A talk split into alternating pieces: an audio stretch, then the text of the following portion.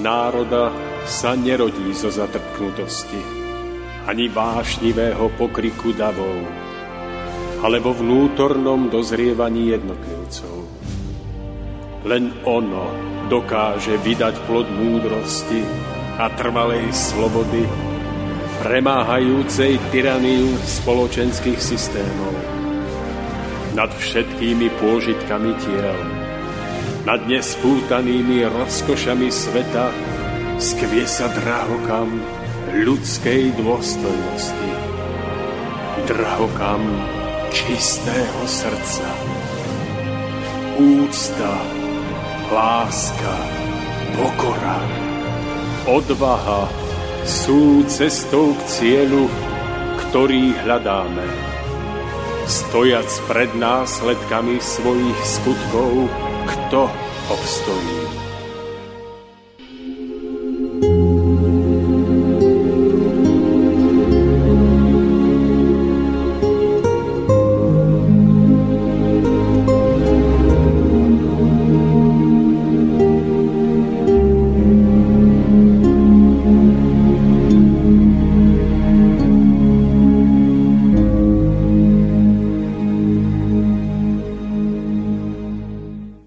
Žijeme v zvláštnej dobe, ktorá je štedrá na informácie najrozmanitejšieho druhu, avšak predsa až nápadne chudobná na múdrosť.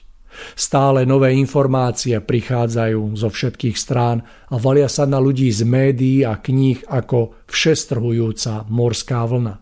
Vlna, po ktorej zostáva prázdno, a to aj napriek pocitu naplnenia z dobrej orientácie v spoločenskom dianí.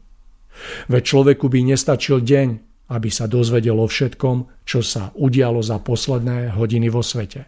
Ba čo viac, nestačil by vôbec reálne žiť svoj život v prítomnosti, pretože by ho prežil v pozorovaní života.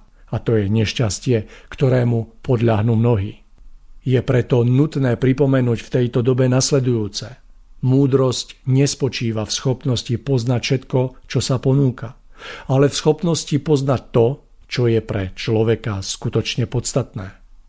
Tým je na človeka kladená veľká miera osobnej zodpovednosti, aby skrze vlastnú duchovnú bdelosť a nezaťaženú slobodnú vôľu dokázal citom presne zvážiť, čo skutočne potrebuje poznať pre svoju prítomnosť i budúcnosť.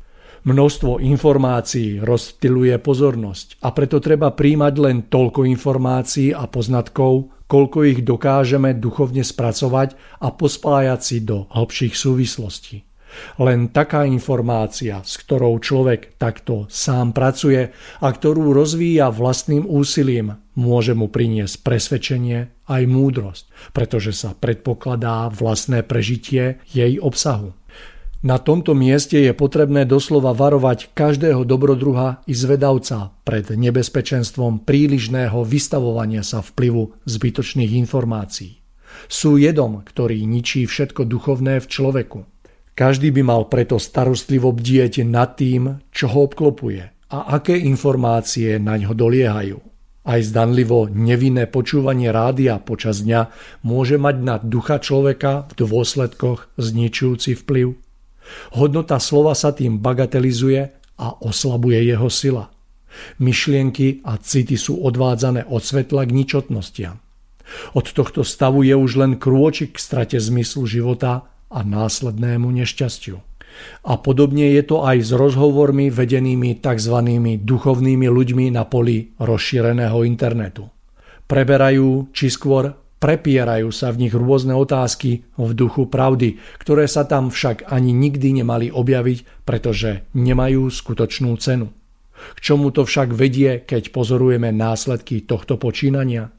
K službe väčšným hodnotám či splňovaniu vlastných prianí zainteresovaných? Vedia ľudia, ktorí takto konajú, komu tým vlastne slúžia? Senzačné nemusí byť pravdivé a skutočne potrebné. Na to treba dbať. Skutočnú hodnotu majú len také informácie, podnety a hovory, ktoré vedú pozornosť človeka k pravde, teda k poznaniu pravého zmyslu života v jeho hĺbších súvislostiach a zákonitostiach. Tu zohráva nezanedbateľnú úlohu napríklad poznanie histórie ľudstva či vlastného národa, ale aj poznanie obsahu duchovne inšpirovaných rozprávok a príbehov. Veľký dôra sa preto duchovne kladie na človeka v tom, aby sa usiloval o trvalé spojenie so svetlom a nenechal si ho ničím pretrhať či oslabiť. Trvalá modlitba a myšlienky smerujúce k svetlu za každých okolností sú v tom najväčšou pomocou pre každého. K tomu sa spája ešte jedno, nikdy neprestávajúca práca so slovom pravdy a jeho väčšnými hodnotami. Toto slovo v sebe obsahuje taký druh duchovného vyžarovania, aké človek potrebuje, aby na svojej ceste nezblúdil. Nech teda množstvo informácií nikoho z nás neodvádza od tejto povinnosti. Ovocie sa potom určite čoskoro ukáže. Milí poslucháči, želám vám krásny marcový podvečer roku 2022. Začína sa 126. vydanie relácie Cesta v zostupu a ja vás v jej úvode srdečne pozdravujem.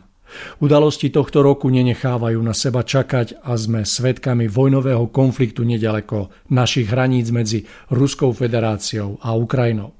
Tak ako všetkým následkom predchádza príčina, tak ako každej žatve predchádza sejba, nie je tomu inak ani v prípade všetkých vojen, ako aj tej, ktorej sme práve svedkami. Dnešná téma Vojna a mier má odhaliť podstatné duchovné súvislosti, ktoré sú pozadí všetkého diania, ktoré nás obklopuje. V dnešnej relácii budeme hľadať hĺbšie súvislosti medzi dlhodobým vnútorným napätím a nenávisťou v medziludských vzťahoch a vznikom veľkých vojnových konfliktov, kde sa používajú zbranie. Taktiež sa zamyslíme nad tým, či aj vojne na Ukrajine nepredchádzalo práve takéto neviditeľné vojnové vypetie v našich medziludských vzťahov, keď sa ľudia delili na očkovaných a tých druhých. Ako sila týchto energií ovplyvnila súčasný stav vo svete? A hlavne ako môžeme prispieť k mieru, ak poznáme hĺbšie pozadie týchto dejov?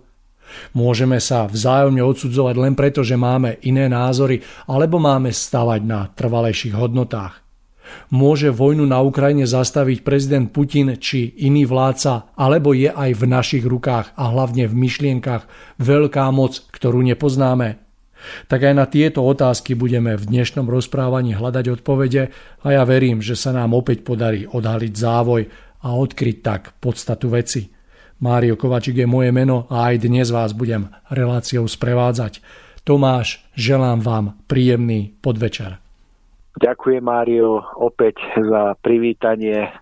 No a na mojej strane je veľká radosť a potešenie, že tak ako už po niekoľký krát, niekoľko rokov, tak opäť môžeme pokračovať zase v aktuálnom dianí spoločenskom, ktoré, ako vidíte, nespí, pretože jedna veľká téma spoločenská sa stratí alebo na chvíľku pozadí a hneď vznikne nová.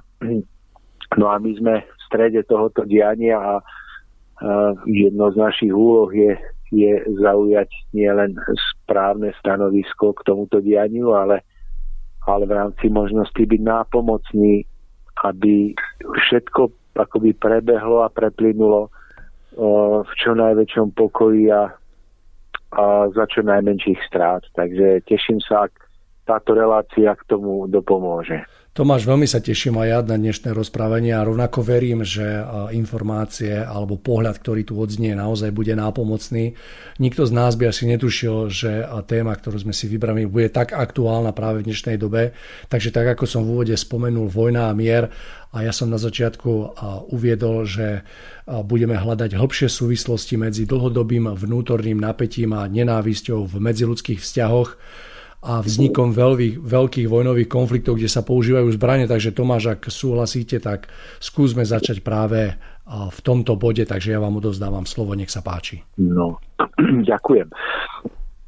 Aj vy si uvedomujete, že niečo tak veľké, ako je vojnový konflikt medzi veľkými krajinami, niečo tak veľké, vzniká súhrou mnohých okolností a súvislostí. Preto my dvaja nedokážeme plne obsiahnuť veľkosť tejto otázky, tejto problematiky, ale to, čo môžeme, je ponúknuť jeden z uhlov pohľadu, ktorý je nám vlastný a ktorý by sme mohli dopomôcť k, k akému si mieru alebo k vylepšeniu situácie. Či už je to momentálne vojna na Ukrajine alebo kdekoľvek inde vo svete, kde, kde existuje vojnové napätie. No a ten náš uhol pohľadu, ktorý je nám a našim poslucháčom určite blízky, je, je uhol tzv. vnútorný alebo hĺbší, duchovný. A tento uhol je možno, že dosť nový pre mnohých ľudí, pretože ako vidíte, vždy keď vznikne veľký vojnový konflikt, tak väčšina z nás ľudí hľadáme riešenie zvonku, hľadáme riešenie v tom, že sa snažíme zmeniť vonkajšie okolnosti diania a veríme, že takto nastane mier.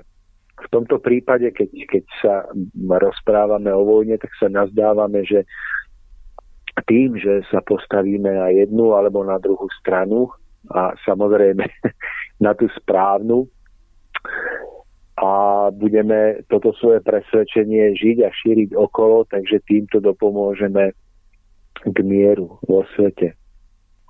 Ale mm, zdá sa mi, že je to iba veľmi plitký a nič neriešiaci pohľad, pretože my nie sme iba pozorovateľmi tohoto svetového diania, tak ako sa nám zdá, ale v skutočnosti sme jeho súčasťou a sme jeho tvorcami predovšetkým.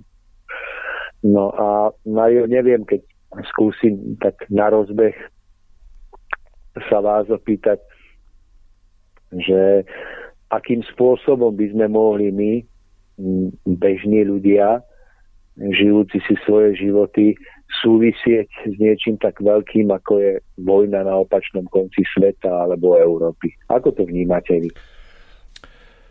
Tak ja to vnímam tak, že tá súvislosť, ktorú ste odkryli, je veľmi podstatná, je tu a bez ohľadu na to, či si to uvedomujeme, nesieme každý z nás svoj podiel zodpovednosti na dianí, ktoré nás obklopuje. To znamená, že aj na súčasnom vojnovom konflikte tieto súvislosti nás viažú k jednotlivým dejom a my na to vôbec nemyslíme, respektíve na to zabúdame. Myslím si, že je veľmi potrebné o nich hovoriť a uvedomiť si, hlavne uvedomiť, že každodenným životom, našim vnútorným prežívaním počas dňa buď vytvárame harmóniu, alebo opačne, čo sa v konečnom dôsledku vždy odrazí niekde inde, hoď je to aj na druhej strane tejto zeme.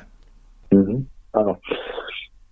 No, mnoho ľudí si myslí, že vojnový konflikt je niečo, čo sa pripravuje niekedy celé 10 ročia dopredu, čo je dané mocenskými silami, snahou ovládnuť iné územia, získať možno nadvládu nad svetom. A že, že toto sú hlavné páky, ktoré rozhodujú o vojnách alebo nevojnách, ale a že nič vnútorné, nič akoby ľudské, duchovné za tým nie je, pretože je to všetko jednoducho boj o moc. A ja si myslím, že je to pravda, že naozaj vojna alebo mier súvisí aj s týmto vonkajším dianím, ale to, čo nevieme a čo je druhou polkou pravdy, je to, že aj tieto vonkajšie okolnosti, ako sú boje medzi veľmocami, ako sú rôzne skutočne už, už viditeľné vojnové konflikty, majú svoje zázemie v neviditeľnom svete naši, nášho vnútorného sveta. V neviditeľnom svete nášho vnútorného života, predovšetkým života na našich citov a myšlienok. A to sú teda nejaké dva veľké protipóly jednej pravdy. A keď sa tieto dva protipóly spoja, tak vzniká potom skutočnosť nejaká realita nášho života. Takže keď sa na jednej strane spojí, dajme tomu mocichtivosť alebo m, agresivita tých znepriateľených strán, ktoré vedú vojnu a na druhej strane má oporu vo vnútornom prežívaní veľkého množstva ľudí v tom, že ľudia samotní vo svojich vlastných príbehoch a životoch živia vnútornú útočnosť, v sebe samým, nenávisť, zlobu, že živia tú vojnu na rovine svojich myšlienok voči iným uh, svojim blížnym. Takže spojitosťou týchto vonkajších a vnútorných dejov potom vzniká skutočné napätie, kde sa strieľa a kde potom padajú ľudské životy pred našimi očami a kde tečie krv.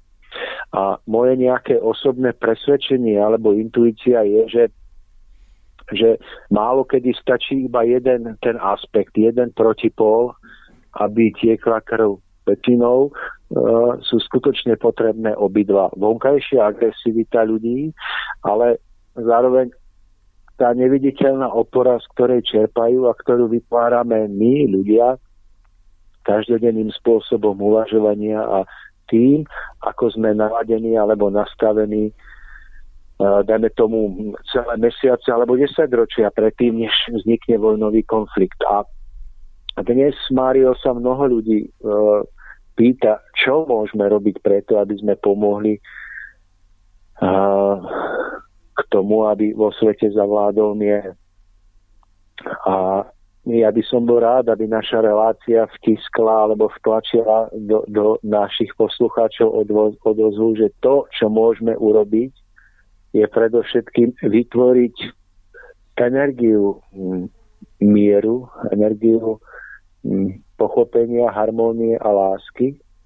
Nech to znie akokoľvek pateticky a lacno, ale vytvoriť túto kvalitu citov v našom vlastnom osobnom živote a v našom vlastnom vnútornom naladení tak, ako prežívame každodenný život.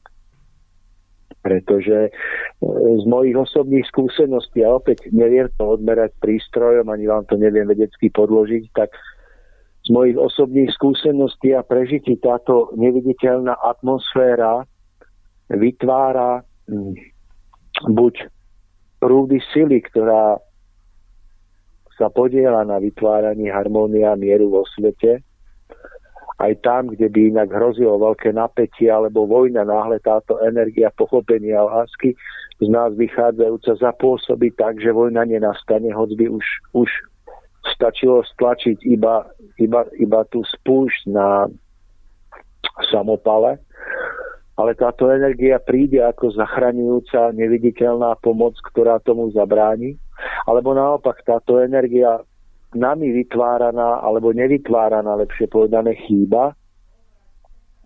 A niekto, kto tu spúšť stlačiť môže a môže spustiť do obehu obrovský vojnový konflikt, tak, tak to kvôli, kvôli tomu jednoducho spraví a ten konflikt nastane. Takže Mário, opakujem sa a opakujem to, čo ste naznačili aj vy po mojej otázke. A je v tom obrovská moc a sila, ktorú nepoznáme a podceňujeme. A, a je to vlastne tá múdrosť, tá skutočnosť, že k mieru môže prispieť každý jeden z nás tým, že vydobie mier, vydobie pochopenie, porozumenie vo svojom vlastnom osobnom živote a vo svojom vlastnom vnútri voči tým ľuďom, ktorí ho obklopujú a s ktorými sa, dajme tomu, v priebehu svojho života každodenného stretáva.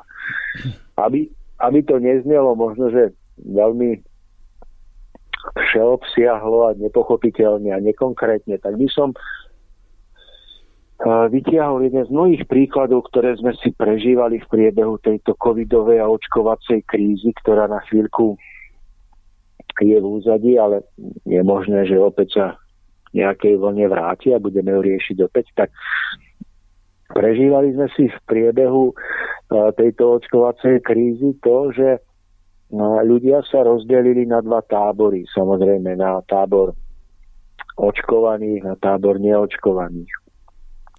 Keď to veľmi zjednodušene a primitívne povieme, tak na tábor tých dobrých, zlých, zachránených, stratených. No a každá strana si od tej druhej myslí, že je tá zlá, to stratená a naopak. No ale teraz o čo ide, že vždy, keď uh, my ľudia uh, začneme na osobnej rovine prežívať a táto očkovacia téma, otázka bola nie, že osobná, ona bola celospoločenská až celosvetová, začneme prežívať tento vojnový konflikt a začneme si o opačnej strane myslieť, že keď urobila inak než my, že zlyhala, že padla, že, že, že je zlá, že si nezaslúži úctu, tak práve týmto spôsobom produkujeme to neviditeľné napätie, zakalujeme tú, tú jasnú, krásnu, čistú, univerzálnu Božiu energiu. Spôsobujeme, že ona prestáva tvoriť krásne veci a začína vlastne vo svete s ňou skrze ňu ľudia vytvárajú vojny. A teraz si všimnite, Mario, že vlastne to je neuveriteľný obraz alebo odraz, ako keby vojna na Ukrajine, niečo úplne viditeľné a hmatateľné, čomu predchádzala vojna v našich hlavách. Že tu v spoločnosti normálne inteligentní, dajme tomu duchovne rozhľadení ľudia, ktorí sa napríklad nedali očkovať, nemali problém úplne odsúdiť niekoho, kto sa dal očkovať a boli, a boli schopní zabudnúť na to, že ten človek má svoje obrovské vnútorné ľudské kvality, že tento človek mohol v živote niečo veľké dokázať pre svoju rodinu, pre spoločnosť. Že ľudia nemali problém úplne na toto všetko zabudnúť a mali pred očami len jedno jedine, jediné. On sa dal očkovať, je to nula, pridal sa na stranu zla a preto s ním nebudem komunikovať. Preto v mojich očiach skončil. A nech urobí čokoľvek dobré, tak to už je niečo iba ako, iba ako krycí manéver jeho vnútornej zloby a jeho, jeho zlyhania a nechcem s ním mať nič spoločné. A teraz, teraz druhá strana to isté. Mnohí si povedia, že aha, tak on sa nedal, očko, on sa nedal očkovať, je to nezodpovedný človek, to je ten, kto si neváži svojich starých rodičov a starých ľudí a vystavuje ich riziku smrti, že sa nakazia. A vlastne on je príčinou toho, že vo svete zomierajú ľudia, že ekonomika vo, vo štátoch sveta krváca. Pre takýchto ľudí je to... A zase tá druhá strana nedokáže na protipóle vidieť už nič dobré, nedokáže vidieť iné hodnoty skutočné, na ktorých sa dá stavať.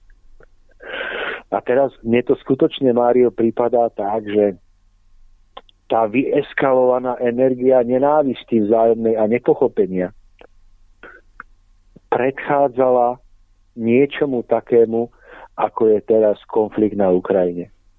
A keď to veľmi zjednoduším a veľmi akoby to otočím, môžeme povedať, že ten konflikt nie je zodpovedný Putin alebo USA, že takto zjednodušene to môže vidieť naozaj iba, iba, iba môžeme vidieť iba vtedy, keď nechápeme hlbšie súvislosti.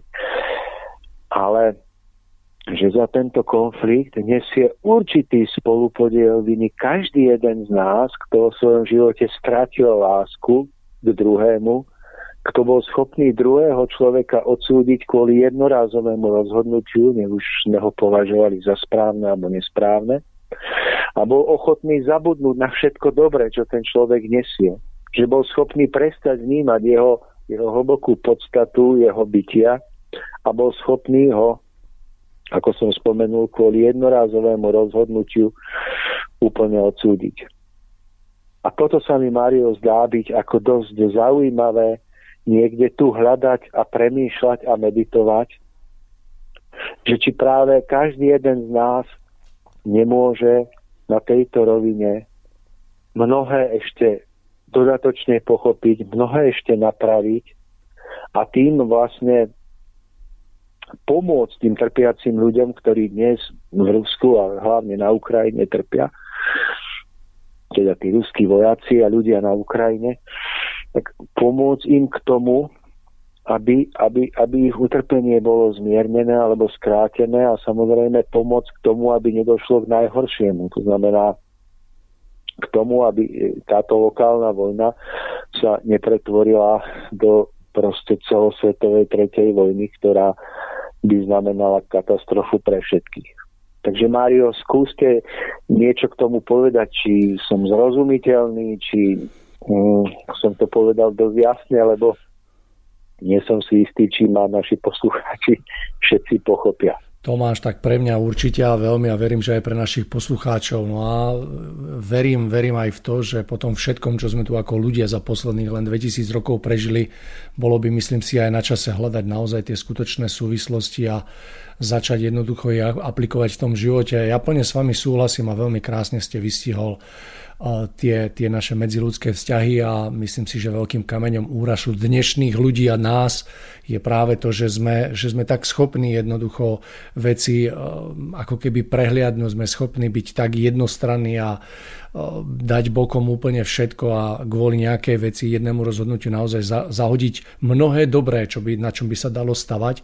No, e, dostali sme sa do tohto stavu vývojom a myslím si, že aj tu sa odkrývajú tie podstatné súvislosti práve v tom, že sme si tvorcovia ako ľudia toho všetkého, čo budeme musieť prežívať. No a znova sa ukazuje, že naša tá prílišná rozumovosť a prílišná plitkosť vnímania jednotlivých dejov a súvislostí, ktoré nás každý deň obklopujú, tak sa nám v konečnom dôsledku vymstí. No a ja som veľmi rád, Tomáš, že o tom hovoríme, pretože práve táto rovina osobnej zodpovednosti každého z nás na tom všetkom, čo nás obklopuje, je podľa mňa tá najdôležitejšia, pretože my na jednej strane dokážeme vnímať, poviem príklad, keď um, silu, ktorá uh, nami prúdi a dokážeme ju uchopiť v tej takej láske, v tej takej tvorivej liečivej sile a každý z nás má minimálne jednu skúsenosť s tým nádherným liečivým účinkom, ktorý, ktorý proste naozaj všetko zohreje ako slnečné lúče.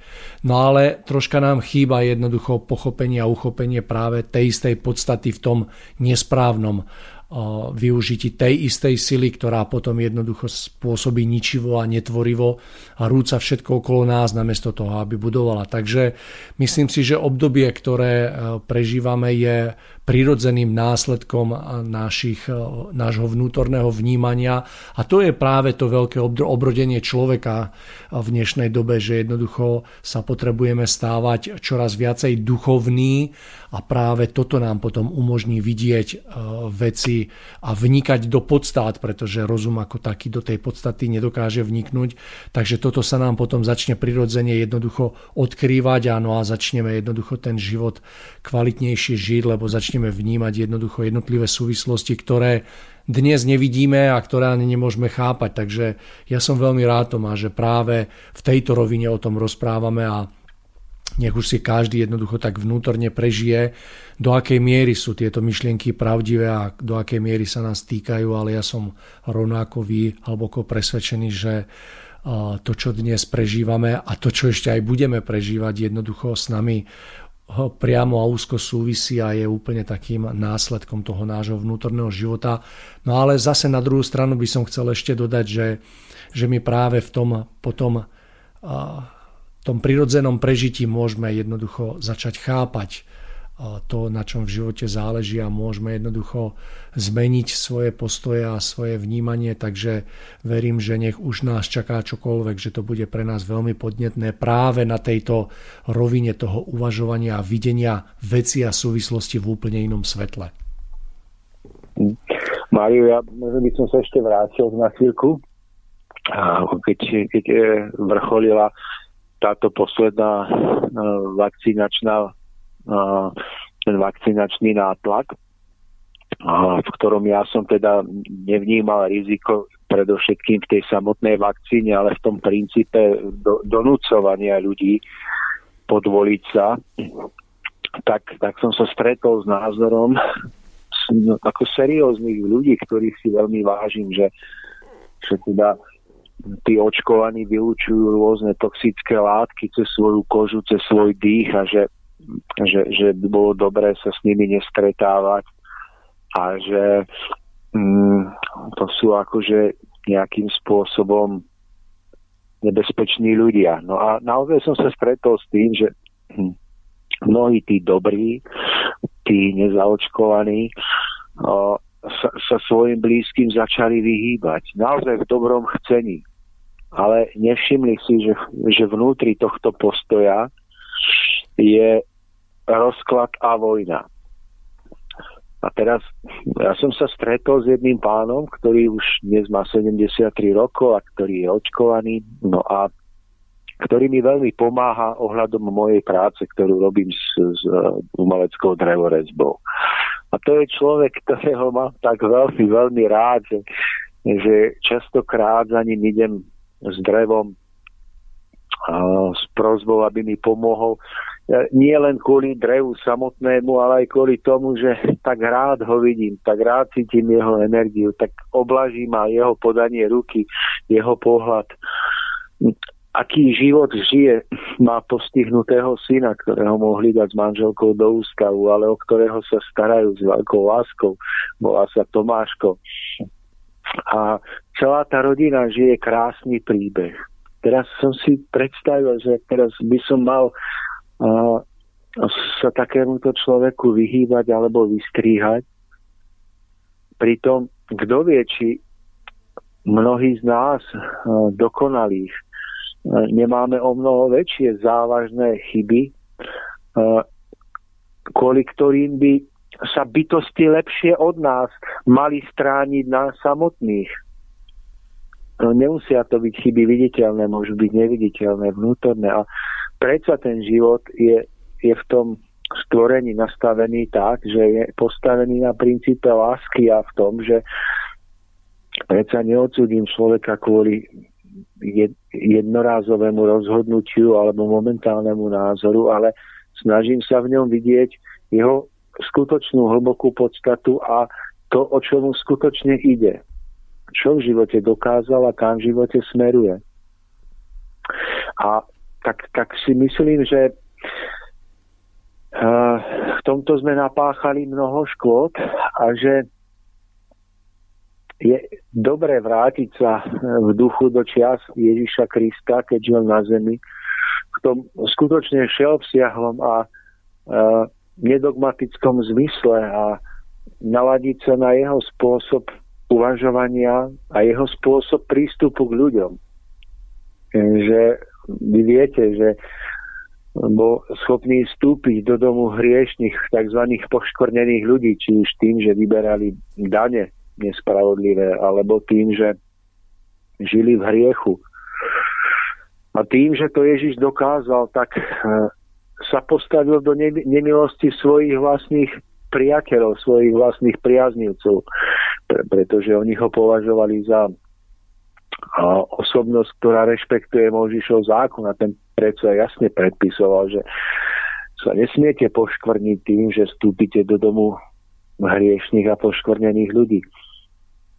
A ak teda žijeme naozaj v kresťanskej spoločnosti, alebo sa o to aspoň hlásime a odkaz Ježiša niekde vo svojom srdci, v tradíciách cítime, tak, tak si myslím, že nechať sa inšpirovať jeho životom a jeho prístupom k iným ľuďom je najsilnejšia cesta, ktorá pomôže v týchto ťažkých časoch zabrániť vojnám a najväčším konfliktom, pretože je to skutočne energia citu, súcitu a lásky, ktorá má liečivú moc zachraňovať stratené, prinášať do napätých konfliktov, do, do zmetených ľudských hlav zázračnú energiu, vďaka ktorej sa rozjasní a vďaka ktorej rozhodujúci ľudia na rozhodujúcich miestach dokážu vidieť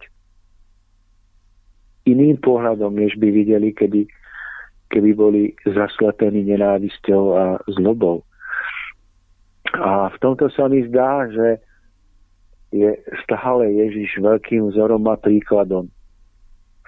A to poznanie, ktoré sme prijali o tom, čo očkovanie znamená alebo neznamená, nech už sme na ktorejkoľvek strane, nás, nás nemalo priviesť k tomu, aby sme sa navzájom rozdelili. Aby sme oslabili silu, s ktorou môžeme spoločne niečo v živote veľkého dokázať. Ale, ale my sme toto, túto vedomosť použili na to, aby sme sa navzájom postavili jeden voči druhému, aby sme sa od seba navzájom oddelili. A tak jednoducho vidím túto nedeliteľnú súčasť energie energie vojny v našich hlavách a v našich mysliach a tým, čo sa dnes deje. Zdá sa mi, ako by vo svete existovalo niečo ako prelievanie energie, ako presypacie hodiny, v ktorých sa piesok prelieva z jednej na druhú stranu podľa toho, ako ich otočíme. A tými presypacími hodinami, ehm, to keď si predstavíte, že že jedna časť presypacích hodín, dajme tomu tá vrchná, to sú tie viditeľné veci a tam tá spodná časť, ktorá sa akoby začína rozširovať za tým úzkým hrdlom, že to je tá opačná, to je, dajme tomu, ten protipol. A ten piesok, ktorý sa sype, to je tá energia. A tak je to aj v našich životoch, že tá energia sa prelieva z vnútorného sveta na vonok a naopak. A či už jednoducho vidíme tie priame súvislosti medzi vnútorným svetom, ktorý prežívame a vonkajším dianím, je úplne jedno, ale toto prelievanie energie skutočne existuje. A toto prelievanie energie je, je základom všetkého, čo potom v podobe nášho osudového údelu prežívame. K tomu, ako sme schopní častokrát o nášho dotyčného, blížneho, nášho priateľa odsúdiť kvôli jednorázovému názoru, tak, tak Mário, my sme spolu raz mali takú návštevu krásnu a spomínate, mali sme tú tému otvorenú. Ja som povedal, povedal taký príklad, že, že keby sme mali novú radničku, ktorá je výkonná, ktorá je, je krásna, ešte dlho môže slúžiť a mali by sme v nej napríklad nejakú zhnitú potravinu, napríklad, neviem, zhnitý karfio, ktorý by tam smrdel. Že, že, že, že čo by sme spravili? Že vyhodíme celú ladničku kvôli tomu? No asi by nikoho nenapadlo kvôli zhnitému karfiolu teraz vytiahnuť celú ladničku z kuchyne naložiť ju na vlečku a zaviesť ju do, do odpadu. Ale my toto robíme, že v každodennom živote, v našich vzťahoch to naozaj robíme. Že tou radničkou je akoby človek. A tým znitým karfiolom pomyselným môže byť jeho nesprávny názor. A že my sme skutočne schopní miesto toho, aby sme vyhodili ten karfiol, alebo ho tam nechali, kým sa ten človek sám nerozhodne ho vyhodiť, tak sme schopní vyhodiť, e, akoby uh, odstrániť alebo znehodnotiť celého človeka. Takže Mário, ak teda ten príklad by niekomu pomohol, tak by som bol rád, lebo, lebo sa mi zdá byť taký rukolapný, že asi by nikto nešiel zahodiť celú ladničku kvôli, kvôli jednej pokazenej potravine. Príklad takže, je... takže Mario, asi toľko k tomu, k tomu tým našim vzťahom. Myslím si, že príklad je výstižný a na mieste to máš. Je to, je to tak dnes, že naozaj sa dokážeme takto zachovať a častokrát takto konáme. No je veľa, veľa vecí pred nami, ktoré potrebujeme zmeniť a uchopiť správne a je to presne tak, ako ste spomenuli aj s tým mierom, že mier napríklad v danej krajine nie je preto, že sa niekto rozhodol niekde vo vedení alebo nejaká hlava štátu, že tu bude mier, ale práve tá podstata toho mieru je, že my ako jednotlivci v tej skupine, v tom štáte dokážeme navzájom voči sebe jednoducho prechovávať ten mier Hej, a vtedy jednoducho e, je ten mier v celej krajine, ale pokiaľ ho nedokážeme jednotlivci, všetci jednotlivci prežívať, tak ten mier tam nebude. A myslím si, že práve súčasný stav, ktorý prežívame, ten vojnový konflikt medzi eh, Ruskou federáciou a Ukrajinou, je prejavom práve toho, že ako keby väčšia časť populácie na tejto zemi nedokáže alebo nie je schopná alebo neprežíva ten mier v tých srdciach v rámci tých eh, najbežnejších vzťahov, ktoré nás každý deň obklopujú, či už je to rodina alebo priatelia alebo proste ľudia, ktorí sú okolo nás. Takže myslím si, že tu je e, tá súvislosť podstatná a pokiaľ sa nám to nedokáže e, jednoducho to pochopiť a pretvoriť, tak myslím si, že nás čakajú veľmi divoké časy. Tomáš, máme polovicu relácie za sebou, ak súhlasíte, dali by sme si takú krátku prestávku, no a na také nadýchnutie, no a potom by sme v rozprave pokračovali. Áno, určite, dajme dobre, si. Dobre, ideme na to.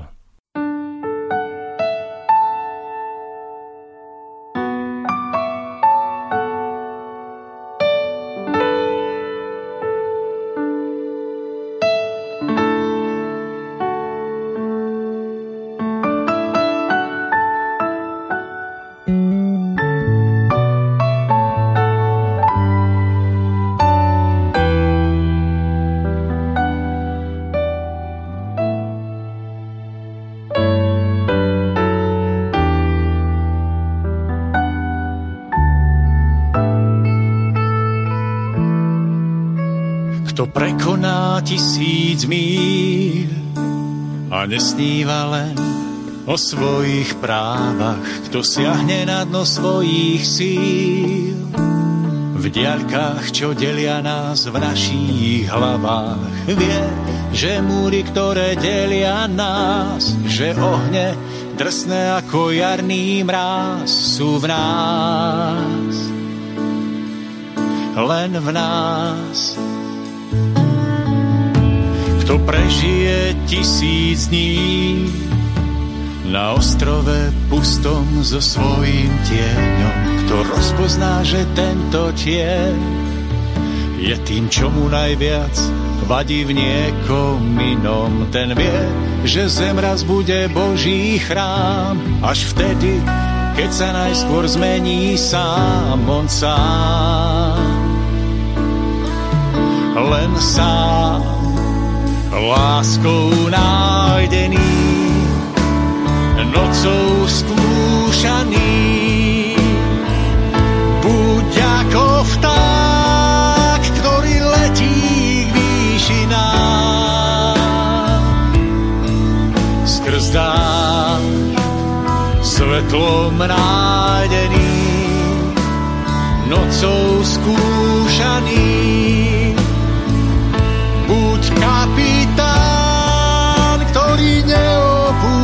Neopúšťalo. Aj keby sám zostať mal sám. Kto odpustí tisíckrát, komu nezhasí hnev, plamen sviece, kto nemeria výšku strát, kto odplácať hnev, hnevom nechce. Vie, že múry, ktoré delia nás, že ohne drsné ako jarný mráz sú v nás. Len v nás láskou nájdený, nocou skúšaný. Buď ako vták,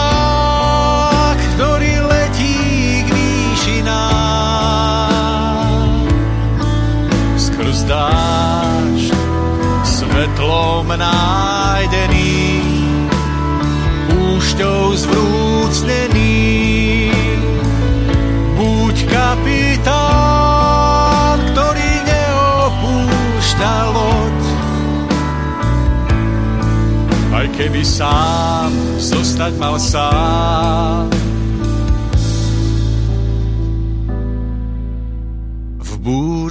Dní.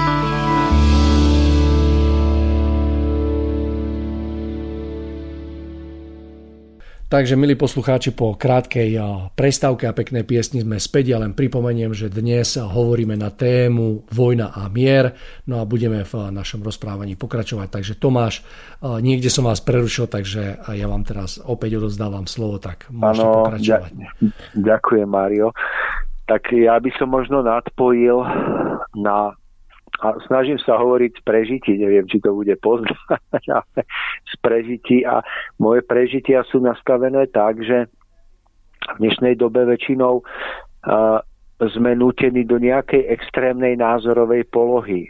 Mm, je to jednoducho dané silou myšlienok e, ľudí a zároveň vnútornou mm, slabosťou a nezrelosťou veľkého množstva ľudí. A to, e, to sa prejavuje tým, že sme tlačení do, do jednoznačného postoja, že buď si za Ameriku, alebo si asi proti Rusku a Putinovi, alebo sme za Putina a sme proti USA. A zdá sa mi, že táto ťažká doba nás má priviesť e, k poznaniu, že ktorýkoľvek z týchto vyhranených postojov nevedie k vyriešeniu konfliktom a naopak ešte viacej nás zahlbí do, do hĺbky problémov a, a spôsobí ešte väčšie viaznutie energie. Totiž e, tá oslobodzujúca energia podľa ktorej ja hodnotím to, či je nejaký postoj správny alebo nie, je, je podľa toho, že buď cítim spojenie s vyššou energiou, ktorá ma rozrezonuje do väčšieho nadšenia a radosti a svetla, alebo, alebo nie. No a mňa práve rozrezonuje najviac, keď si uvedomím, že každá z veľmocí, keď teda v tomto prípade si dajme za príklad USA a Rusko, každá z veľmocí má svoje ťažké uh, a, a nepresvetlené, nepochopené aspekty svojej povahy alebo svojho jednania uh, s, s ľuďmi.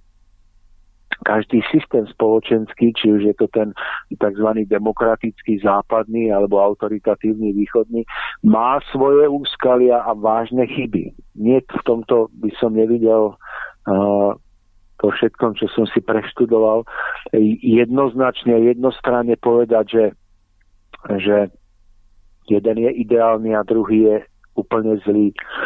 A aj, aj tá západná demokracia má svoju hodnotu, ale musí byť vyvážená určitým rozmerom zodpovednosti a úcty k autoritám a hodnotám a zároveň ten ruský autoritatívny štýl musí prijať nové prvky demokratizácie a slobody ľudí, pretože bez tejto druhej polky pravdy bude zase ponúkať svojim ľuďom iba polotovar a týmto sa vo svete bude napätie stále vyhrocovať.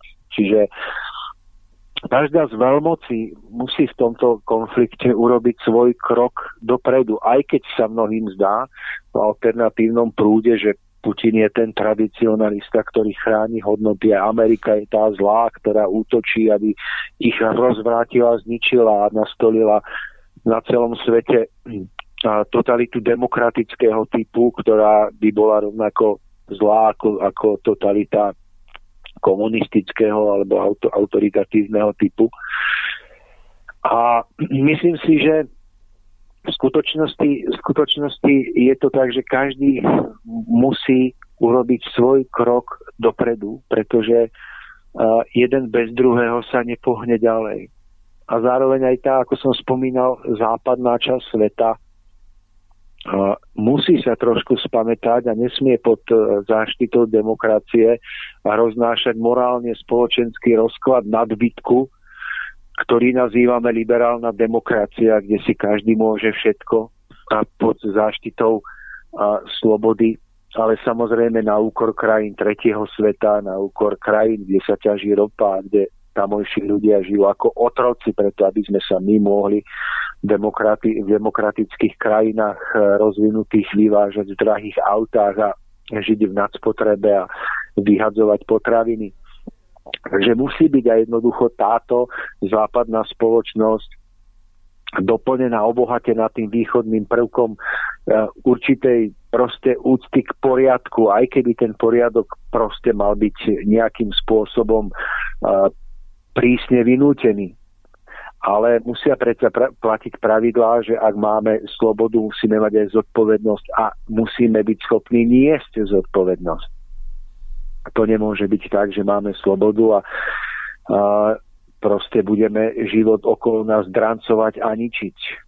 Takže obidve veľmoci, Mário, si myslím, že majú m, veľkú úlohu v pochopení svojho chýbajúceho protipólu a že tento konflikt sa nevyrieši tým, že teraz v ideálnom prípade sa zložia zbranie a my budeme mať zase pocit, že proste vo svete zavládol mier. On nezavládne, pokiaľ sa veľmoci nebudú priblížovať k, sku- k skutočnému ideálu života, ktorý na Zemi by mal sa uskutočňovať podľa vyššej vôle, podľa môžeme povedať Božej vôle. A to je sloboda spojená so zodpovednosťou a poriadkom a poriadok spojený s určitou mierou slobody, kde sa ľudia rozvíjajú nie pod tlakom a strachom, tlakom strachu, ale z popudu vlastnej vôle a vlastného presvedčenia, vlastnej motivácie. Že Mário, tuto niekde by som, by som videl, že musíme stať správne a nenechať sa manevrovať do nejakých jedno takých uh, chce mať jednovaječných pohľadov, že buď si za, alebo si proti. Myslím si, že uh, te, teraz zase by som to premostil k tomu vnútornému životu, že tak ako očakávame, že sa to má podariť veľmociam, tá, tá harmónia alebo súlad medzi demokraciou a, a autoritatívnym spôsobom, to znamená medzi uh, slobodou a úctou k tradíciám a poriadku, tak, tak si myslím, že niečo, niečo ako prototyp toho, to musíme najprv vybojovať každý sám v sebe.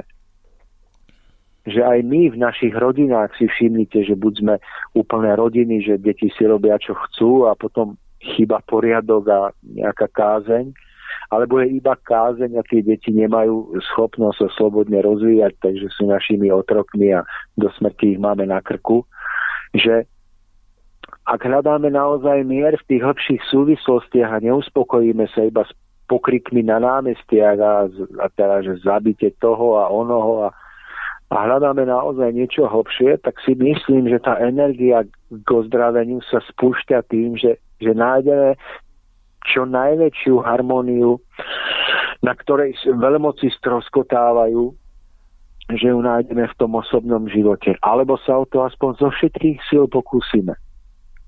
Že položíme si túto otázku a zdá sa mi, že práve je s tým aj spojená schopnosť v tomto stredovom pohľade, v tomto nevyhranenom pohľade, kde jedného milujeme a druhého nenávidíme, že v tomto stredovom vyváženom pohľade je schopnosť vidieť aj dobré stránky na jednej aj na druhej strane.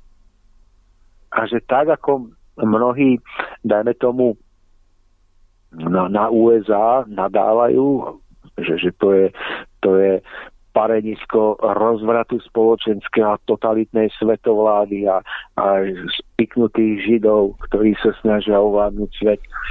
Tak my by sme mali byť schopní vidieť to, že aj Amerika alebo USA v podstate majú svoje obrovské klady a prednosti.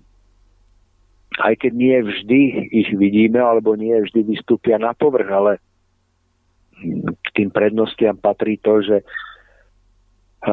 nie sú kultúra, ani nie kultúra, ale spoločenstvo, ktoré vzniklo pred niečo viac než 500 rokmi, potom jak vystriedali indiánov a nasťahovali sa tam Španieli, Portugalci, Briti a ďalší a jak tam potom nasťahovali Afričanov z Afriky za otrokov, ale že oni sú zase takí skrátka tam, tam bol niekde v, určite, v určitom čase taký ten ideál slobody ten tam bol niekedy zdravý, krásny, ten treba odkryť a spojiť so zodpovednosťou. To nemôžeme celé jednoducho zahodiť.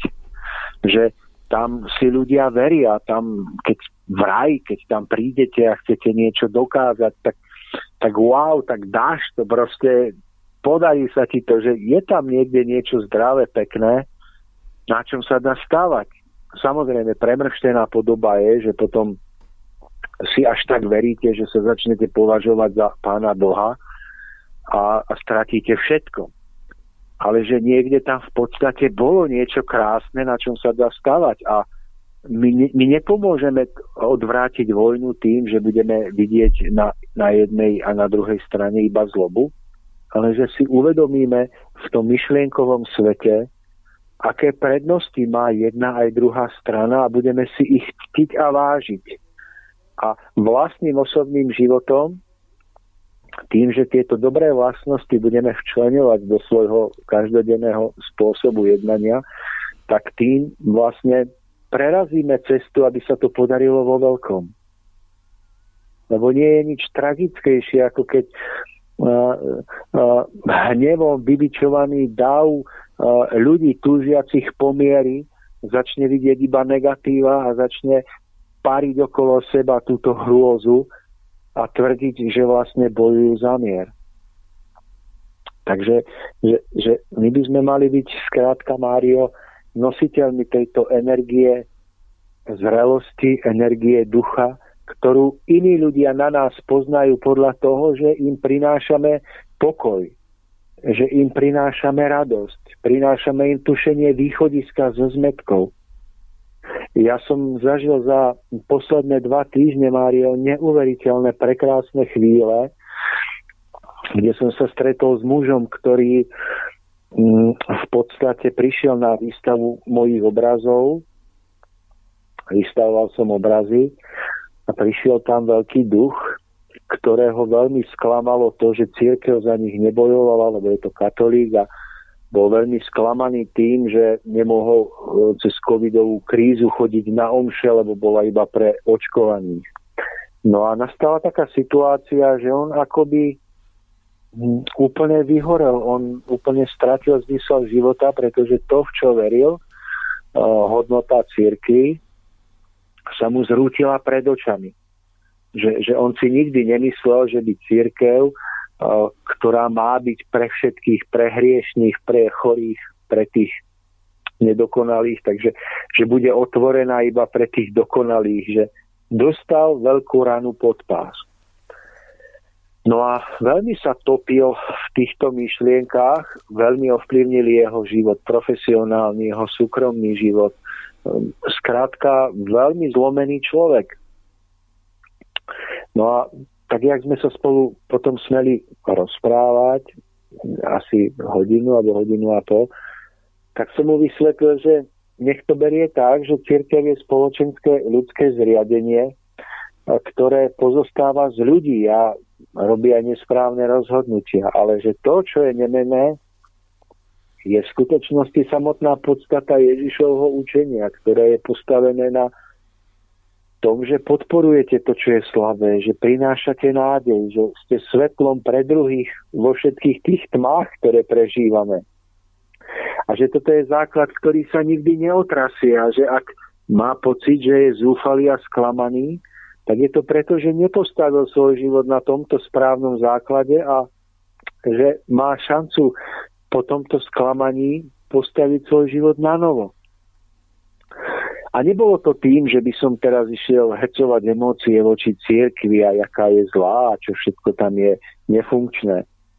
Ale ja som smel priniesť do tohoto jeho vhľadu nádej, že nech nerieši církev, ale rieši, či on môže alebo nemôže v daný deň do ktorého sa smel narodiť, priniesť ľuďom okolo seba nie sklonenú tvár, ale zdvihnutú tvár. Si môže priniesť úsmev alebo pozbudenie, dobré slovo. A že toto všetko je v našich rukách a nezávisí to od rozhodnutia cirkvi ani našich štátnikov. A že v tomto spočíva obrad celého ľudstva, všetkých dejín, všetkého, čo sa kedy na Zemi prežilo, vedie k tomuto jednému bodu – aby ľudia z túžby po svetle, po stvoriteľovi, po kráse, ktorú vlastne prináša takýto svetlý život, aby mohli urobiť čo je v ich silách.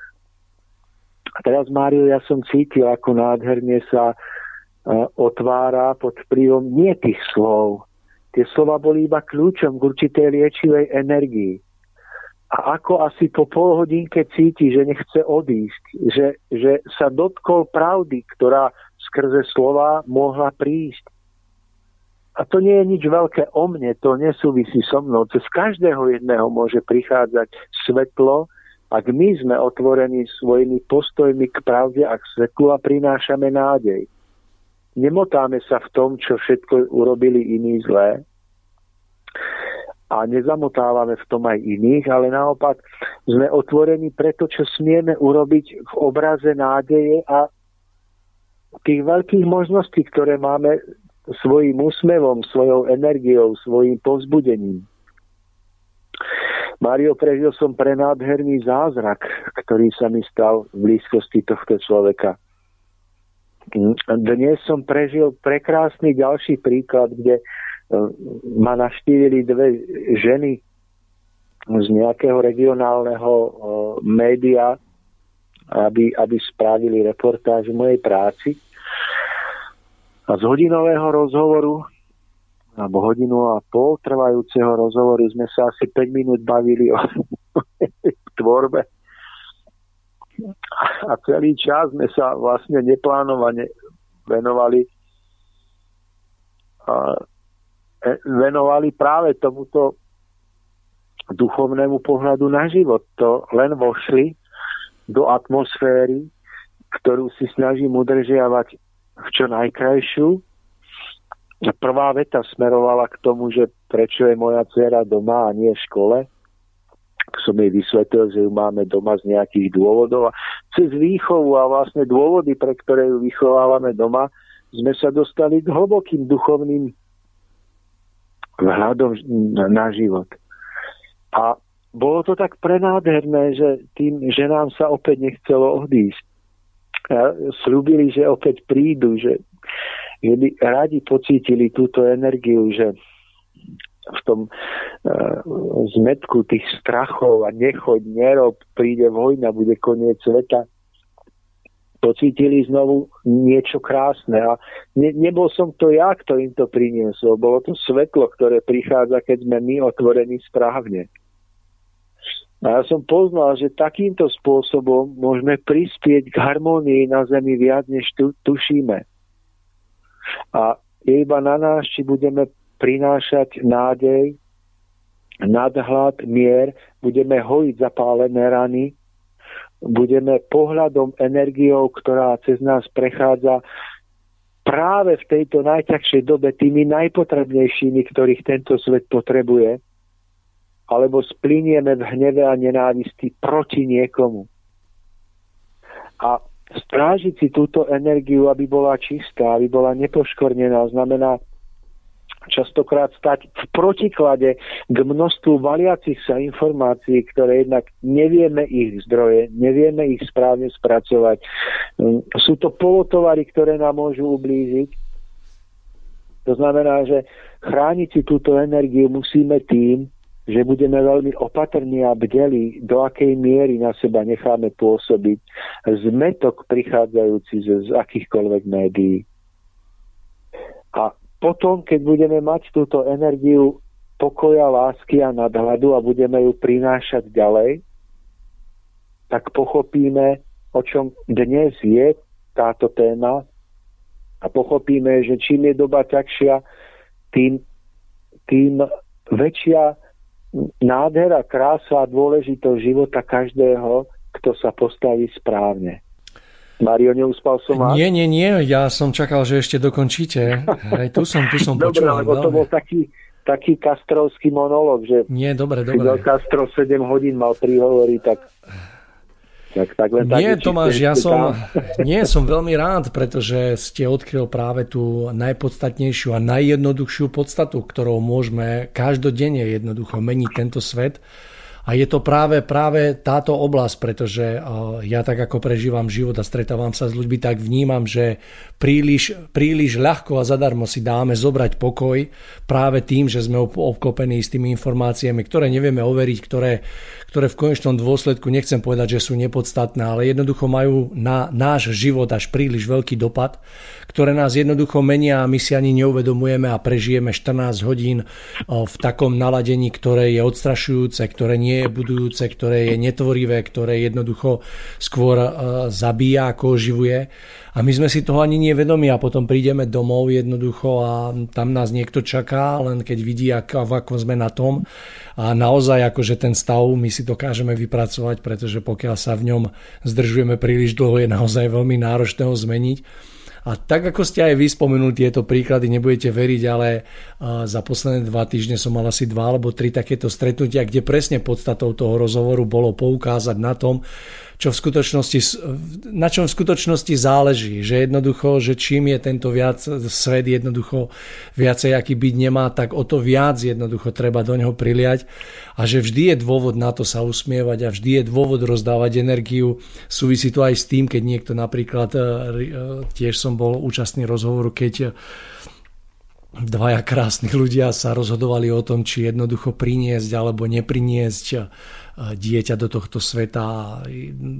Práve ten môj postoj bol zameraný v tom, že práve že, práve že preto, aký je ten svet, treba proste to urobiť jednoducho, pretože treba dať príležitosť prísť na túto zem ľuďom, ktorí ho dokážu a budú ho meniť pretože svet je plný ľudí, ktorí jednoducho eh, na to, ako si zabudli a možno aj v sebe majú veľké schopnosti, ale jednoducho sa to z nejakých dôvodov nedieje a ja si veľmi želám, aby sme Tomáš, tak ako vy, ja, všetci nám ľudia podobní boli tým krásnym a žiarivým príkladom.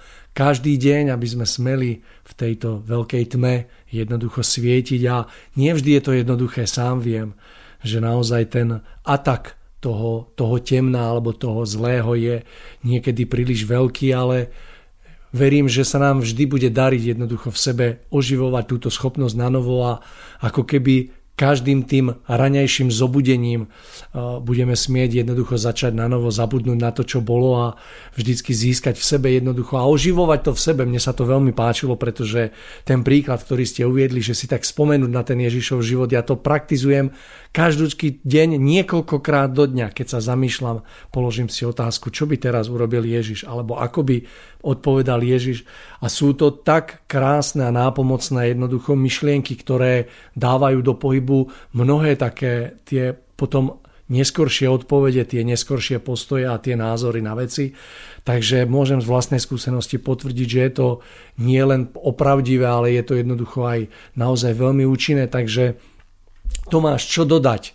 Uh, želám si, aby sme jednoducho, aby sa nám darilo chápať vždycky tú takú samotnú podstatu v jednoduchosti a v tej kráse a jednoducho, aby sa nám darilo aby sme pochopili, že to, ako sa budeme bať, je v našich rukách a že sa to odvíja jednoducho od tej, tej takej všednej každodennosti a vidím, ako to ľudí strháva jednoducho do tej strany, do ktorej to nemá strhnúť a vidím aj mnoho ako keby veľmi veľkých a silných duchov, ktorí padajú pod tlakom jednoducho tohto nánosu a nedokážu v sebe jednoducho udržať v sebe ten taký plámeň a to také nadšenie, že to, čo nás obklopuje, má na náš až príliš veľký dosah. Takže Tomáš, želám si, aby sme, aby sme to jednoducho zvládli a aby sme sa naozaj postavili na stranu svetla, nech už sa deje čokoľvek a aby sme mali to srdiečko otvorené pre porozumenie jednoducho svojich blížnych, aby sa nám to darilo. Tomáš, som rád, že, že sa nám v dnešnej relácii podarilo odkryť práve tieto súvislosti, pretože si myslím, že majú na vývoj udalosti a tento život na tejto krásnej planete ten najväčší dosah.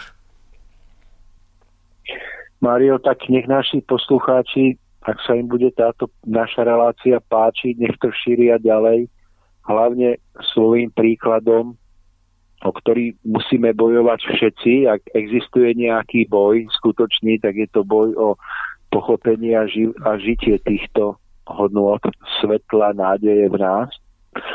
A potom nech to šíria v druhom rade aj tým, že túto reláciu môžu posunúť svojim priateľom, šíriť ju ďalej, pretože som presvedčený, že ak náš pohľad bude namierený k predstaviteľom jednotlivých vlád, k tým, ktorí v ruke držia ten kúzelný gombík, ktorý môže zničiť tento svet, ten pohľad bude nastavený v láske a nie v nenávisti a podozrievaní, napriek všetkému, tak ak tento pohľad bude naplnený svetlom, tak sa ešte veľa dá zachrániť a bude to len víťazstvo ducha, nie síly, nie ľudí, bude to víťazstvo ducha nad nízkosťou a zlobou.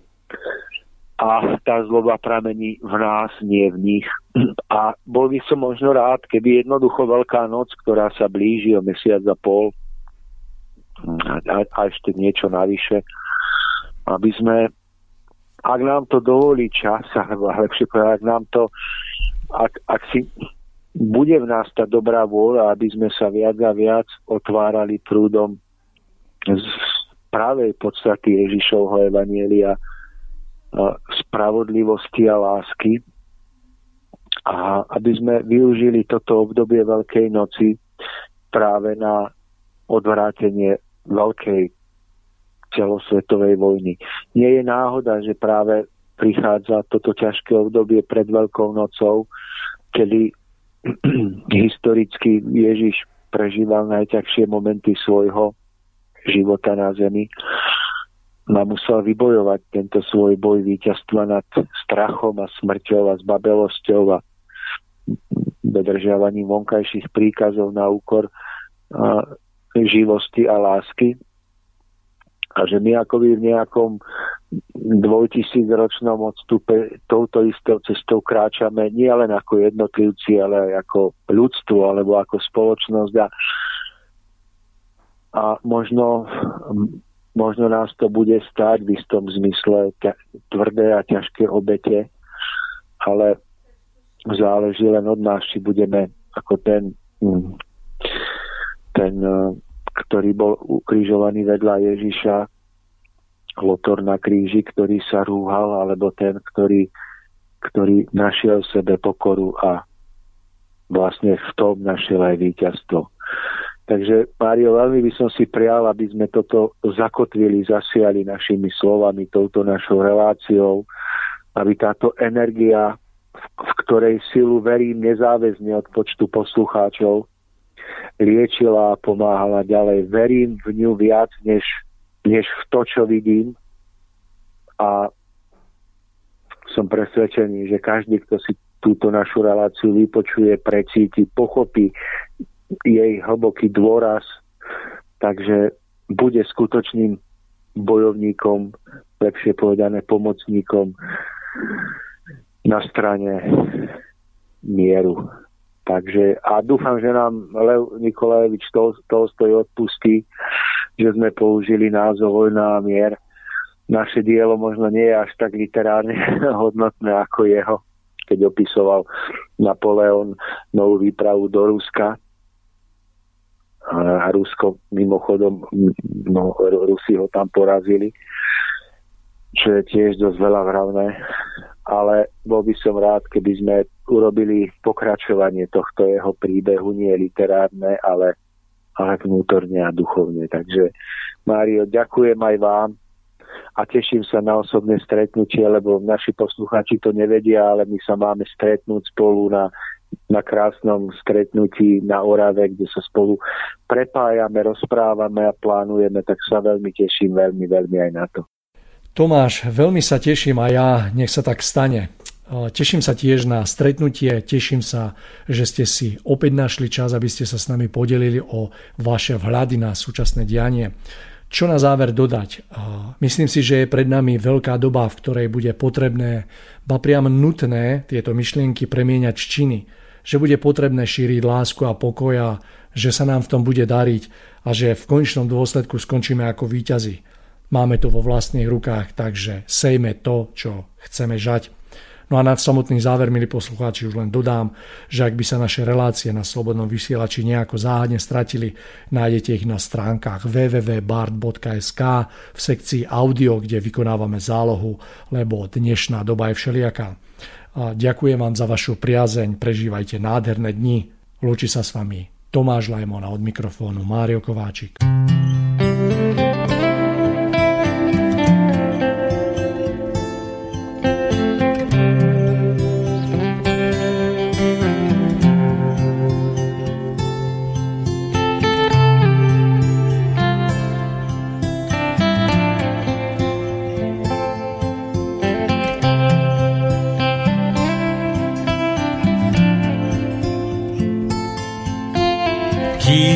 Máš na svojich cestách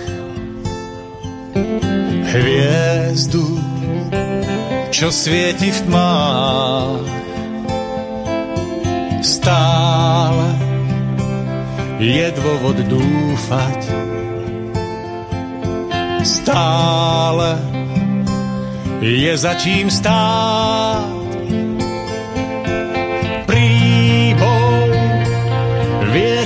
A búrka, piesok v očiach či mráz. Vieš, nezastaví ťa,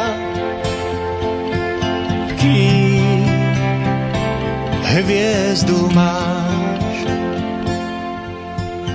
Matka je tvojou hviezdou, hviezdou, čo svieti v tmách. Chránil, kým ti svieti, odzvodne jej svetlo, nevidíš sám. Ona o tebe vie, aj keď nič nepovie, stále v modlitbách nad tebou, nad tebou stále bdie. Človek vyletí z hniezda, skúša preplávať oceán. Máva zmáčané krídla a z nenáhla zakúša úzko strát. Snáď raz nájdem do síl